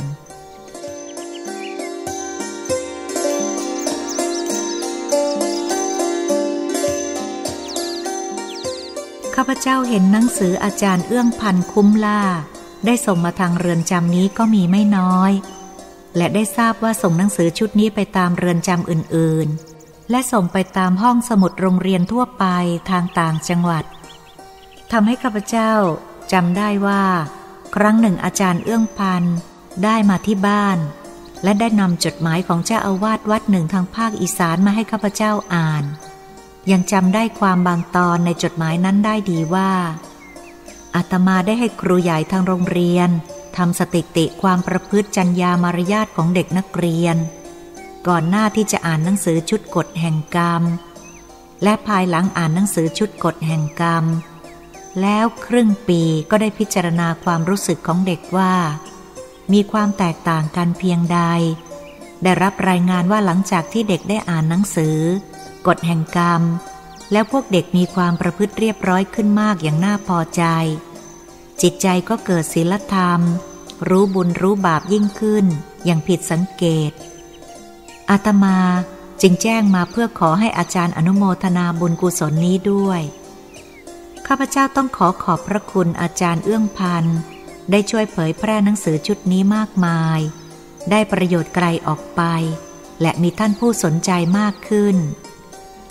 เมื่อเราเดินดูในห้องสมุดข้าพเจ้าพบชายหนุ่มผู้หนึ่ง มีกิริยาวาจาเรียบร้อย ในห้องสมุดนั้นคล้ายกับเป็นห้องเรียนห้องประชุมอบรมไปในตัว เห็นมีโต๊ะมานั่งแบบนักเรียน ผู้อยู่ในห้องสมุดนั้นได้ชี้แจงอะไรเกี่ยวกับห้องสมุดหลายอย่าง และแนะนำตัวเองว่าเป็นนักโทษ แต่ข้าพเจ้าทราบว่าเป็นนักโทษการเมือง เมื่อทราบว่าข้าพเจ้าเป็นผู้เขียนชุดกฎแห่งกรรม ก็แสดงความยินดีที่ได้พบกับผู้เขียน และบอกว่าได้ติดตามอ่านหนังสือชุดกฎแห่งกรรมมานานแล้ว และชอบมาก รู้สึกยินดีที่ได้รู้จักข้าพเจ้า ข้าพเจ้าพิจารณาดูคิดว่าชายคนนี้ถึงแม้จะเป็นนักโทษ ก็เป็นนักโทษชั้นดี แต่เสียดายความรู้และเวลากับปัญญา ควรจะได้ทำประโยชน์ให้แก่สังคมและประเทศชาติอีกมาก แต่ต้องมาเป็นนักโทษการเมือง นักการเมืองย่อมมีความเห็นขัดแย้งกันเป็นธรรมดา หากทำสิ่งใดที่รุนแรงเกินไป ก็ย่อมจะผิดพลาดทางกฎหมายได้ คุกกับนักการเมืองย่อมใกล้กัน เป็นธรรมดาทุกประเภท ขณะที่ข้าพเจ้าอยู่ในห้องสมุด ก็ได้ยินเสียงสัญญาณ เหล็กกระทบเหล็กดังขึ้น เมื่อมองดูนาฬิกาเป็นเวลาเที่ยงตรง จึงเป็นเวลาอาหารภายในเรือนจำ เราพากันลาท่านหัวหน้า ท่านอนุสาสนาจารย์ และนักโทษการเมืองผู้นั้น ตลอดทั้งเจ้าพนักงานในเรือนจำที่อยู่ในบริเวณนั้น เราไม่สามารถจะลืมน้ำใจอันดีงามยิ่ง ทั้งท่านผู้ใหญ่และผู้น้อย ซึ่งเราได้รับการต้อนรับอย่างอบอุ่นเป็นกันเอง อยู่ตลอดเวลา แม้บัดนี้เราก็จะยังไม่เคยลืม ท่านผู้บัญชาการได้นำเรากลับออกมานอกเรือนจำและกรุณาพาเราไปกินอาหารที่ร้านอาหารในจังหวัดนนทบุรี ร้านอาหารแห่งนี้อยู่ไกลจากตัวเมืองนนทบุรีออกไป นับว่าอาหารวันนี้รสถูกปากทุกท่าน เราได้สนทนากับท่านผู้บัญชาการในร้านอาหารเป็นเวลานาน ตอนหนึ่งท่านผู้บัญชาการบอกว่า ตั้งแต่ผมมารับหน้าที่ที่นี่ประมาณ 18 เดือนมาแล้ว ผมเริ่มมีการประชุมนักโทษนับตั้งแต่เดือนแรก การประชุมเพื่ออบรมสั่งสอนให้รู้โทษของความชั่ว กลับตัวประพฤติตนเป็นคนดี เดือนละครั้ง ทั้งได้พิจารณาดูว่า เมื่ออบรมสั่งสอนแล้ว นักโทษคนไหนหัวอ่อนว่านอนสอนง่าย ไม่ดุร้าย ประพฤติตัวดีปฏิบัติตนดีขึ้นเป็นลำดับ ผมก็จะสั่งถอดตรวนออก บางคนก็ย้ายจากต่างจังหวัด เรายังไม่รู้นิสัยใจคอ ผมก็ยังไม่สั่งให้ถอดตรวน รอจนกว่าจะเห็นว่าประพฤติตัวดีเป็นที่พอใจ บางคนไม่มีสันดานเป็นผู้ร้าย ส่วนมากอารมณ์ร้อนรุนแรง ระงับใจไม่อยู่ ก็กลายเป็นนักโทษอุกชะกันฆ่าคนตาย เมื่อแน่ใจผมก็สั่งให้ถอดตรวน เดือนหนึ่งร้อยกว่าคนทุกเดือน นักโทษบางคนก็สำนึกถึงความผิดของตัวขึ้นมา เมื่อได้ถอดตรวนก็ระลึกถึงคุณ การปกครองของผมก็ดีขึ้นมาก แบบนี้ยังไม่เคยมีใครทำมาก่อน นักโทษบางคนได้รับพระราชทานอภัยโทษ เมื่อออกไปแล้วได้เขียนหนังสือมาถึงผม บอกว่าประพฤติตนเป็นคนดี ไม่ยอมทำผิดกลับเข้ามาอีก ขอให้ผมทำใบสมโนครัวส่งไปให้ ผมรับหนังสือแล้วก็เร่งให้เจ้าหน้าที่ รีบจัดการส่งให้ เพื่อจะได้สนับสนุนให้เขาเป็นพลเมืองดี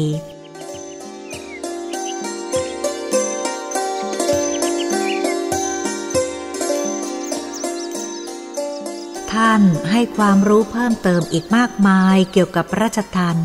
รู้สึกว่างานทางเรือนจำเป็นงานที่หนักไม่น้อยในการปกครองนักโทษ เพื่อรักษากฎหมายให้คงไว้ซึ่งความศักดิ์สิทธิ์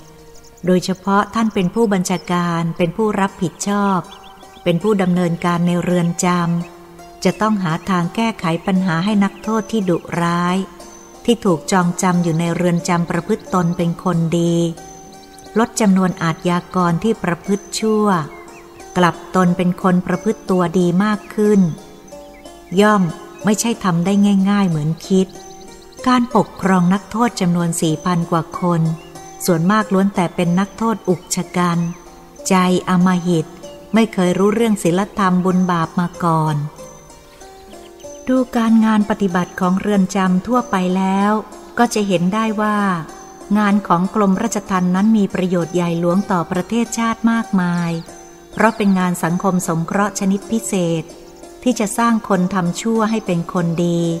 อบรมฝึกนิสัยให้รู้ซึ้งถึงหลักธรรม พร้อมทั้งรักษาปฏิบัติข้อความตามกฎหมายให้เที่ยงธรรม การปกครองจะใช้แต่พระเดชไม่ได้ จะต้องสร้างพระคุณ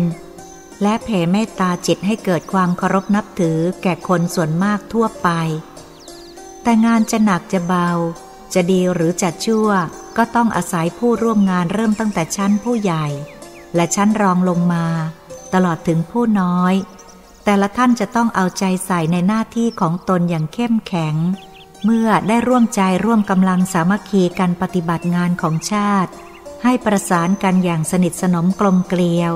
เพื่อสังคมส่วนใหญ่เช่นนี้แล้ว หนักเป็นเบา ยากก็เป็นง่าย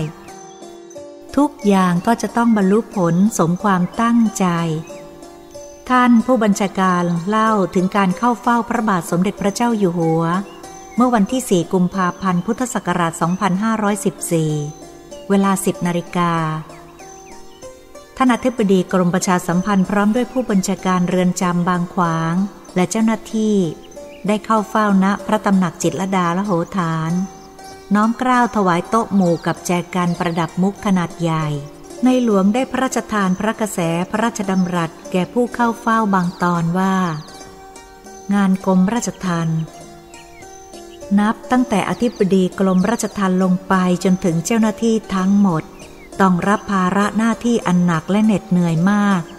ทั้งในทางที่ไม่เป็นมงคล ว่าเป็นงานที่ต่ำต้อย เป็นงานคุกงานตาราง ทรงเห็นใจผู้ทำงานในกรมราชทัณฑ์และเจ้าหน้าที่ทุกคน อย่าได้คิดท้อถอย ขอให้คิดว่างานราชทัณฑ์เป็นงานที่สำคัญมาก เป็นงานที่ทำประโยชน์แก่สังคม หากอบรมผู้ต้องขังให้ประพฤติตนดีขึ้นไม่ได้ พ้นโทษออกไปก็จะเป็นคนอันธพาลเป็นภัยแก่สังคมอีกข้าราชการกรมราชทานควรจะภาคภูมิใจ ถ้าสามารถฝึกอบรมผู้ต้องขัง ให้เป็นพลเมืองดีได้ ขอให้เหล่าข้าราชการกรมราชทานมีความมานะอดทน พยายามอบรมแก้ไข ให้ผู้ต้องขัง เป็นคนดี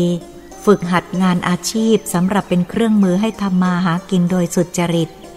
เมื่อพ้นโทษออกไปแล้วก็ควรจะติดตามดูผลว่า เขานำวิชาที่ฝึกอบรมไปนั้น ไปทำงานการเกิดผลอะไรได้บ้าง พระองค์ท่านทรงขอให้อธิบดีกรมราชทัณฑ์นำความนี้ฝากไปแจ้งแก่ข้าราชการ กรมราชทัณฑ์ทุกคนว่า อย่าได้คิดท้อถอย ขอให้ยึดมั่นในอุดมคติ ช่วยกันปฏิบัติหน้าที่สำคัญนี้ให้ได้ผลดี ท่านผู้บัญชาการบอกว่า พระราชดำรัสจับใจมาก ข้าพเจ้าก็เห็นด้วยพระองค์ทรงเป็นห่วงประชาชนพลเมืองทั่วไป แม้นักโทษในเรือนจำก็ทรงเป็นห่วง พระมหากรุณาที่คุณล้นพ้นนัก เมื่อเราได้ใช้เวลาสนทนากันในห้องอาหารนานพอสมควรแล้ว เราจึงกลับมาส่งท่านผู้บัญชาการที่ที่ทำงาน ก่อนจะลาท่านผู้บัญชาการกลับกรุงเทพมหานคร เรากล่าวขอบคุณท่านที่ได้ให้ความสะดวก แล้วก็เอาใจใส่เป็นกันเองทุกอย่าง ขณะที่ข้าพเจ้ากำลังเขียนข้อสัมภาษณ์เรื่องนี้ ก่อนที่จะจบเรื่องก็ได้ข่าวทางการเรือนจำบางขวางว่า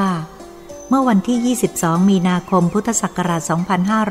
2516 ท่านผู้บัญชาการไปตรวจงานที่แดนสอง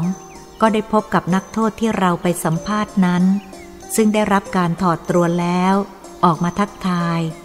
ท่านผู้บัญชาการสังเกตลักษณะกิริยาท่าทางเห็นเปลี่ยนแปลงผิดกว่าเดิม รู้สึกว่าดีขึ้นกว่าแต่ก่อน การที่ข้าพเจ้าเขียนเรือนจำบางขวางนั้น เป็นยุคในปัจจุบันทำให้นึกถึงเรือนจำสมัยก่อน เมื่อครั้งข้าพเจ้าเป็นเด็กวัยรุ่น จึงอยากจะเล่าเท่าที่ได้เห็นได้พบด้วยตาของตนเอง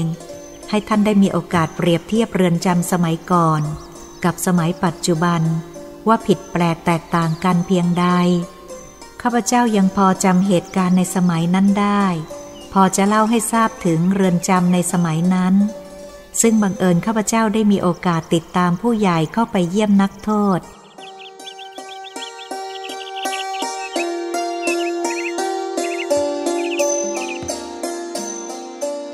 ครั้งนั้นบิดาของเพื่อนเป็นผู้ใหญ่พาเข้าไปเยี่ยมเพื่อนของท่าน ข้าพเจ้ากับเพื่อนขอเข้าไปด้วยตามวิสัยของเด็กที่อยากรู้อยากเห็น บิดาของเพื่อนก็ไม่ขัดข้อง ท่านได้พาเราไปที่เรือนจำคลองเปรม ซึ่งในสมัยก่อนชาวบ้านเรียกว่าคุกใหม่ ก่อนที่จะเข้าประตูเรือนจำสภาพที่หน้าคุกใหม่เวลานั้นเป็นลานดินจำไม่แน่ว่ามีต้นประดู่หรือหูกวางกี่ต้น ระยะห่างจากหน้าคุกพอสมควร และใต้ต้นไม้ใหญ่มีร้านขายของ ซึ่งปลูกเป็นร้านแบบปลูกขายของในลานงานภูเขาทอง เวลามีงาน มีของเครื่องใช้เครื่องกินมากมาย ข้าพเจ้าจำได้ว่าวันนั้นเป็นวันพระ เปิดโอกาสให้คนเข้าเยี่ยมนักโทษได้ ข้าพเจ้ากับเพื่อนเดินตามผู้ใหญ่ การเข้าไปต้องขออนุญาตข้างนอกก่อนกำหนด เวลาให้เยี่ยม แล้วเมื่อถึงเวลา ประตูก็จะเปิดให้เข้าเยี่ยมได้ การขออนุญาตข้าพเจ้าจำไม่ได้ว่า เวลานั้นเขาขอกันอย่างไร เพราะไม่ได้สนใจ มัวแต่เดินดูร้านขายของ มีทั้งหาบมานั่งเรียงรายขายกันเหมือนกับงานวัดหรือว่าตลาดนัด เพราะพวกที่มาเยี่ยมนักโทษคอยอยู่ที่หน้าคุกมากมายข้าพเจ้ารู้สึกว่ามีนิสัยชอบรู้ชอบเห็นในสิ่งแปลก ๆ ที่ไม่เคยเห็นเคยพบ จดจำเอามาโม้ให้เพื่อนฟังภายหลัง เมื่อเดินดูก็เห็นได้ว่า ผู้ที่มาเยี่ยมนักโทษนั้นส่วนมากเป็นหญิง ผู้ชายก็มีแต่ไม่มากนัก ข้าพเจ้าเห็นผู้ชายจีนในสมัยนั้น บางคนยังมีหางเปีย เพราะยังไม่อยากตัด ม้วนขึ้นรอบศีรษะ จีนพวกนี้ชอบกินหมากจนฟันผุ ชอบจุกยาฉุนไว้กับเหงือก ใกล้ริมฝีปากเพื่อทำให้โปร่งออกมา ชอบนุ่งกางเกงแพรดำ ใส่เสื้อแขนยาวสำหรับการแต่งกายของไทยเราไม่ว่าจะเป็นหญิงหรือชาย นุ่งผ้าจงกระเบน การนุ่งผ้าถือเป็นการแต่งกายสุภาพ การนุ่งกางเกงจีนสมัยนั้น ถือว่าไม่สุภาพเรียบร้อย ส่วนข้าราชการก็นุ่งผ้าม่วง ผู้หญิงไทยทั่วไปที่สูงอายุก็นุ่งโจงกระเบน ส่วนมากเป็นผ้าพื้นสีเข้ม เช่นผ้าสีเลือดหมูแก่ สีเขียวแก่ ผู้ชายนุ่งผ้าแล้วใส่เสื้อคอพวงมาลัย ผ้าป่านขาว คาดผ้าเขาม้าไหมเคียนพุง ส่วนพวกกำนันผู้ใหญ่บ้านก็ใส่เสื้อนอก ภายหลังมีเครื่องหมายตำแหน่งผู้ใหญ่บ้านกำนันตราราชสีติดอก ปากกระเป๋าเสื้อ ใส่หมวกกะโล่หรือหมวกสาร รู้สึกจะโก้ในสมัยนั้น รองเท้าส่วนมากไม่ค่อยจะใส่ จะมีใส่ก็รองเท้าแตะ รองเท้าหุ้มส้น ใส่ถุงเท้ามีน้อย ผู้หญิงมักนุ่งผ้าพื้น มีไม่น้อยที่นิยมนุ่งผ้าลายสีต่างๆ แต่ส่วนมากสังเกตดูมักจะชอบสีรกรรม ใส่เสื้อแขนกระบอกจดข้อมือ มีผ้าห่มสบายเฉียง ส่วนพวกแม่ลูกอ่อนมักจะไม่ค่อยชอบใส่เสื้อคาดแต่ผ้าแถบพันรอบรัดนมแนบชายไว้ข้างหนึ่ง พื่อสะดวกในการให้ลูกกินนม ข้าพเจ้าเห็นหญิงแม่ลูกอ่อนที่เอาลูกเล็กๆไปด้วย มักจะนั่งใต้ต้นไม้ใหญ่ ให้ลูกนอนขวางตักประคองหัว เอาผ้าเอานมใส่ปากทารก แล้วก็ค่อยๆ สายแขนไปมาหรือเขย่าค่อยๆ ปากก็จะร้องกล่อมเสียงเบาๆ ไม่ช้าเด็กก็หลับอยู่บนตัก แม่ก็นั่ง คอยว่าเมื่อไหร่เขาจะเปิดประตูคุก ให้คนเข้าเยี่ยมเสียที ผู้หญิงสมัยนั้นชอบตัดผมสั้น เรียกว่าทรงดอกกระทุ่ม ส่วนผมยาวก็มีไว้ผมประบาก็มี แต่เป็นส่วนน้อย ส่วนมากชอบไว้ทรงผมดอกกระทุ่ม คิดว่าคงจะทำความสะอาดง่ายกว่าแบบอื่นๆ เด็กๆสมัยนั้นส่วนมากไว้จุกข้าพเจ้าเดินดูเขาซื้อขายกันหน้าคุก ของส่วนมากเหมาะที่จะซื้อเข้าไปเยี่ยมนักโทษ รู้สึกว่าราคาสูงกว่าธรรมดา มีมากเป็นกล้วย อ้อย และขนมต่างๆ ผู้ซื้อมักจะซื้อของกินเข้าไปฝากในคุก ส่วนขนมฝรั่งและขนมจันอับขายดี บางคนเห็นจวนจะถึงเวลาให้เข้าเยี่ยมนักโทษแล้ว จะเดินทางไปซื้อที่ตลาดกลับมาคงไม่ทัน เพราะกำหนดเวลาเยี่ยมจำกัด จึงตกลงถูกแพงก็ต้องซื้อ เพราะในระยะใกล้ๆนั้นไม่มีอะไรขาย ไม่มีร้านค้า เป็นบ้านเรือนคนอยู่ เป็นห้องแถวไม้เก่าๆชั้นเดียว ฉะนั้นคนสมัยนั้นหากของแพงก็มักจะเอามาเปรียบว่า แพงยังกับตลาดหน้าคุก ข้าพเจ้ากับเพื่อนสองคนเดินดู ส่วนที่ผิดแปลกไปกว่ายุคนี้ก็คือ คนสมัยก่อนชอบกินหมากจนฟันดำเป็นมัน ผู้หญิงที่มีอายุแล้วชอบกระเดียดกระจาด ในกระจาดนั้นจะมีหมากพลู และยาหอม ยาฉุน ยาดม เครื่องใช้เล็กๆ น้อยๆจิปาถะ และตะบันหมาก คนที่แก่หน่อยเมื่อนั่งพักใต้ต้นไม้ มักจะหยิบตะบันหมากออกมานั่งตะบันหมาก แล้วก็มักจะค้นพิมเสน จากกระจาดมาขยี้กับมือ แล้วก็ดมแก้ลมขึ้น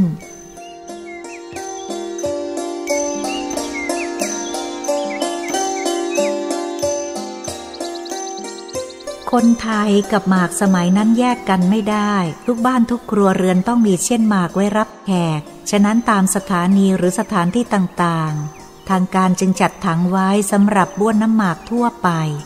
ไม่ให้ไปเที่ยวบ้วนเลอะเทอะ แต่ก็ไม่วายชอบเที่ยวบ้วนตามพื้นที่เขาห้าม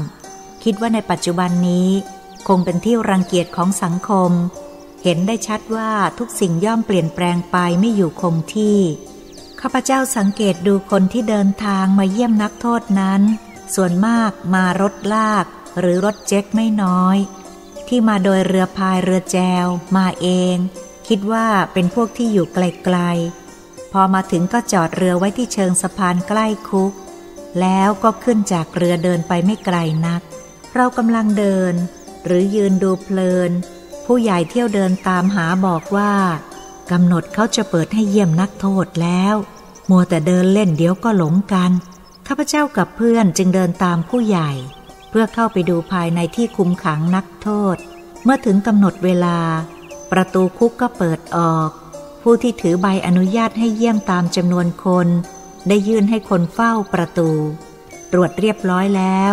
เราก็เดินผ่านประตูเข้าไปภายใน ซึ่งข้าพเจ้าสมัครใจที่จะเรียกว่า ขุมนรกในเมืองมนุษย์ เมื่อผ่านประตูใหญ่เข้าไปในแดนนักโทษ ความรู้สึกของข้าพเจ้าเวลานั้น จิตใจชักจะตื่นตื่นกลัวกลัวกล้ากล้าพูดไม่ถูก เห็นนักโทษบางคนหน้าตาซีดเซียว หน้าเหลือง ถูกตีตรวน ขาทางสองข้าง หามถังกลมๆข้าพเจ้าไม่รู้ถามว่าเขาหามถังอะไร ผู้ใหญ่ตอบว่าถังเม ข้าพเจ้าเองไม่รู้จักถังเมคืออะไร ก็ซักถามผู้ใหญ่มากก็เกรงใจ แต่รู้สึกว่ามันส่งกลิ่นสกปรกออกมาเป็นคำตอบอยู่แล้ว เห็นนักโทษหามหัวหามท้าย หลายคู่ รู้สึกภายในบริเวณไม่ค่อยสะอาดนัก ข้าพเจ้าเห็นผู้คุมเดินถือหวายคอยคุมอยู่ห่างๆ คอยระวังหมู่นักโทษที่ใช้งาน เมื่อเราเดินเข้าไปถึงที่สำหรับเยี่ยมนักโทษ เห็นผู้ใหญ่ฉีกบัตรอนุญาตให้พนักงานไปเบิกตัวนักโทษที่จะมาเยี่ยม แล้วเราก็ไปคอยอยู่ที่ช่องเป็นซี่กรงที สอดมือออกไปไม่ได้ มีช่องกลางประมาณสักกว่าวา ระหว่างด้านนอกสำหรับผู้มาเยี่ยม ด้านในสำหรับพวกนักโทษที่เบิกตัวให้ญาติเยี่ยม ทางเรือนจำเขาจำกัดเวลาให้เยี่ยมเท่าใด ข้าพเจ้าจำไม่ได้ คิดว่าไม่ถึงครึ่งชั่วโมง ในบริเวณนั้นเสียงจอกแจกจอแจ เสียงพูดจนไม่ได้สับเสียงดังยิ่งกว่าตลาดจอแจสักสิบเท่า ญาติมิตรที่เยี่ยมนักโทษมีมากมาย นักโทษก็มีไม่น้อย พวกนักโทษก็ยืนเกาะลูกกรงอยู่ภายใน ช่องกลางมีพวกผู้คุมถือหวายเดินไปมา คอยตรวจดูแลควบคุม ไม่ให้ผู้มาเยี่ยมโยนสิ่งของให้นักโทษ หรือว่าจะเป็นจดหมายก็ห้ามเด็ดขาด ถ้าฝ่าฝืนจะมีความผิด ญาติมิตรที่มาเยี่ยมเยียนก็ได้แต่ยืนเกาะลูกกรงพูดกันภายนอก เพราะต่างคนต่างพูดในเรื่องของแต่ละบุคคล ต่างถามต่างตอบ ถ้าพูดโต้ตอบเสียงอย่างธรรมดาไม่มีหวังจะได้ยินเพราะห่างกัน บางครั้งก็ต้องตะโกนเสียงดังออกมา จึงทำให้ภายในบริเวณนั้นแซดไปหมด ไม่รู้ว่าใครพูดอะไรกับใคร บางทีก็จับหางเสียง หรือมองดูปากที่อ้าขึ้นอ้าลงขณะพูด บางคนก็ตะโกนซ้ำซากหลายคน จนกว่าอีกฝ่ายหนึ่งจะพยักหน้าว่าเข้าใจแล้ว เสียงในบริเวณนั้นพูดกันดังลั่นจนแสบแก้วหูข้าพเจ้าเห็นหญิงหลายคนที่อุ้มลูกเข้าสะเอวยืนเกาะลูกกรงร้องไห้สะอึกสะอื้น คงจะทนความสงสารที่เห็นญาติมิตร หรือสามี พี่น้องต้องถูกใส่โซ่ตรวนทนทุกข์ทรมาน ผู้หญิงสมัยก่อนใจอ่อน ความเมตตาสงสารมีมาก จิตใจอ่อนไหวง่ายไม่เหมือนยุคนี้ เมื่อข้าพเจ้าเป็นเด็กวัยรุ่น ได้เข้าไปเห็นเหตุการณ์เหล่านี้ด้วยตนเอง ก็ไม่ได้ทำให้ข้าพเจ้าคิดอะไรมาก เพราะยังเข้าไม่ถึงหลักธรรมบุญบาปชั่วดี หรือพูดว่ายังอ่อนโลกเกินไป คิดแต่เพียงว่าคนพวกนี้ทำชั่วทำผิด เมื่อถูกจับได้ก็ต้องมารับโทษในคุก เมื่อมาถึงยุคอายุมากขึ้นแล้ว คิดถึงเหตุการณ์ย้อนหลังไป นึกถึงสมัยวัยรุ่น คิดแล้วก็เศร้า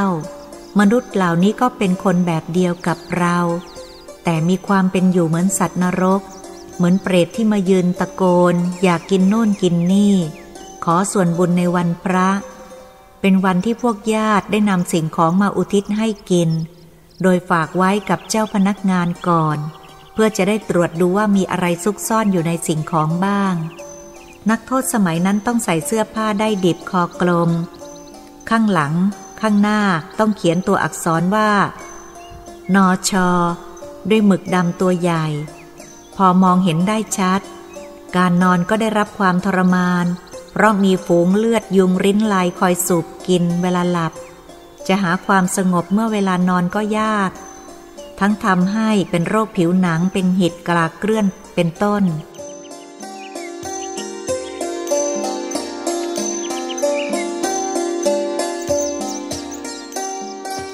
ข้าพเจ้าคิดว่านักโทษต้องตัดผมสั้น เพราะในคุกมีเหาชุบชุม นักโทษยุคนั้นมอมแมม เสื้อผ้าหาความสะอาดได้ยาก สมกับเป็นนรกในเมืองมนุษย์ยิ่งนัก นักโทษเท่าที่เห็น บนใบหน้ามีแต่ความเคร่งเครียดตลอดเวลา บางคนมีหน้าเหี้ยมโหด หารอยยิ้มบนใบหน้าให้พวกนักโทษไม่ได้ ในสมัยนั้นข้าพเจ้าได้ทราบว่า พระธรรมรงค์เป็นผู้รักษากฎวินัยกรมราชทัณฑ์ในเรือนจำหากนักโทษคนใดทำผิดวินัย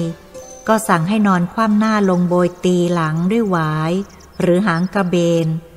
บางคนทนเจ็บปวดไม่ไหวก็ร้องเป็นเสียงวัวควาย ไม่ทันครบกำหนดก็สลบ นักโทษที่ดุร้ายก็ขยาดลงได้บ้าง นักโทษสมัยก่อนใกล้สัตว์นรก ต้องทรมานใช้กรรมที่ตนได้ทำไว้ แม้จะถูกโบยตีลงโทษสาหัสเช่นนั้น แต่ความดุร้ายทางจิตใจจะหมดไปนั้นยากที่จะทำได้ พียงแต่สงบลงเท่านั้น เพราะความชั่วฝังลึกในจิตใจ ซึ่งจะยับยั้งความดุร้ายดับลงได้ ก็ต้องอาศัยหลักธรรมของพระพุทธศาสนา คอยกล่อมกล่าวนิสัยทางจิตใจให้อ่อนลง จนกว่าจะเข้าซึ้งถึงหลักธรรม ก็อาจเปลี่ยนไปในทางดีได้ นี่ข้าพเจ้าพูดถึงสิ่งที่ได้พบเห็นเมื่อรู้มาในเวลานั้น ภายหลังได้พิจารณาแล้วเกิดความรู้สึกว่า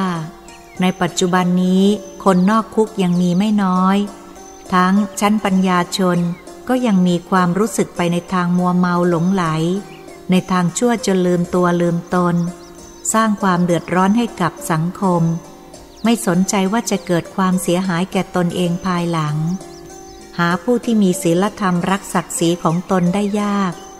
ต่างก็ขาดความเห็นอกเห็นใจซึ่งกันและกัน แล้วจะให้คนในคุกในตาราง ที่สร้างกรรมทำชั่วจิตใจต่ำดุร้าย ให้มีศีลธรรมไม่ใช่ของทำได้ง่าย หากท่านผู้มีจิตใจสูง มีความรู้ในหลักธรรม เป็นผู้ที่เคารพนับถือของหมู่นักโทษ มีทั้งพระเดชพระคุณ ช่วยกันฝึกอบรมให้เห็นบาปบุญคุณโทษ ก็สามารถน้อมจิตใจนักโทษเหล่านี้ ให้อ่อนโยนจากความแข็งกระด้างดุร้าย เพราะรู้หลักพุทธศาสนาเกิดมีศีลธรรมขึ้น รู้บาปรู้บุญ ข้าพเจ้าคิดว่าบางทีนักโทษที่ฝึกอบรมจิตที่รู้ดีรู้ชั่วแล้ว อาจมีศีลธรรมดีกว่าคนนอกคุก ที่กำลังสร้างกรรมทำชั่วลืมตัวลืมตาย ไม่รู้ตัวว่ากำลังรอเวลาผลกรรมทำชั่ว ที่จะตามมาสนองนำตัวเข้าไปสู่แดนคนบาป คิดว่ายังคงมีอีกไม่น้อยที่จะต้องเข้าไปใช้หนี้กรรม เมื่อพูดถึงเรือนจำกลางคลองเปรม หรือในปัจจุบันนี้เปลี่ยนเป็นชื่อเรือนจำนครหลวงกรุงเทพธนบุรี ซึ่งอยู่กลางใจเมืองปัจจุบันนี้ เรือนจำแห่งนี้มีประวัติสำคัญไม่น้อยเท่าที่รู้ หลังสงครามโลกครั้งที่สอง ได้มีนักการเมืองผู้ยิ่งใหญ่มีชื่อเสียงที่โด่งดัง มีอำนาจวาสนามาก แต่กลับถูกกล่าวหาว่าเป็นอาทยากรสงคราม ได้ถูกนำตัวมาควบคุมในสถานที่แห่งนี้ ภายหลังถูกปลดปล่อย กลับเรืองอำนาจยิ่งใหญ่อีกครั้ง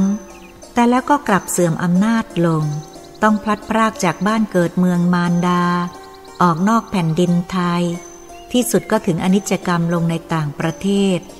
ประวัติศาสตร์คงจารึกเรื่องแปลกๆของท่านผู้นี้ไว้มาก คงจะเป็นตัวอย่างที่ดีแก่อนุชนรุ่นหลังได้ศึกษาความไม่เที่ยงของชีวิตทำให้คิดว่ามนุษย์เราเกิดมา ไม่มีใครจะรุ่งเรืองในอำนาจวาสนายั่งยืนได้ตลอดไป อย่างไม่มีวันเสื่อม เพราะทุกสิ่งในโลกมนุษย์ที่เราอยู่นี้ ไม่มีอะไรแน่นอน ขอแต่เขาอย่าได้หลงลืมตน มัวเมาอำนาจจะเกิดประมาทขาดสติ จงเตือนตนเองเสมอว่า ความตายกำลังรอเราอยู่ข้างหน้า จงสร้างแต่กรรมดี ละเว้นทำชั่ว แม้ตัวเราจะตายจากโลกนี้ไปแล้ว ประวัติศาสตร์ก็ยังยกย่องสรรเสริญ ความดีเป็นอมตะไม่รู้จักตายตลอดไป การสัมภาษณ์นักโทษในเรือนจำบางขวางในวันนั้น ได้เรื่องที่เป็นแก่นสารไม่มากนัก และได้เขียนความทรงจำสมัยก่อนที่ข้าพเจ้ายังนึกได้ แต่ก็นานอาจหลงลืมไปบ้าง ได้เรื่องเพียงเท่านี้ แต่ยังมีคำบอกเล่าของท่านผู้ใหญ่ เรื่องเก่าๆสมัยก่อนพอที่จะเชื่อถือได้อีกไม่น้อย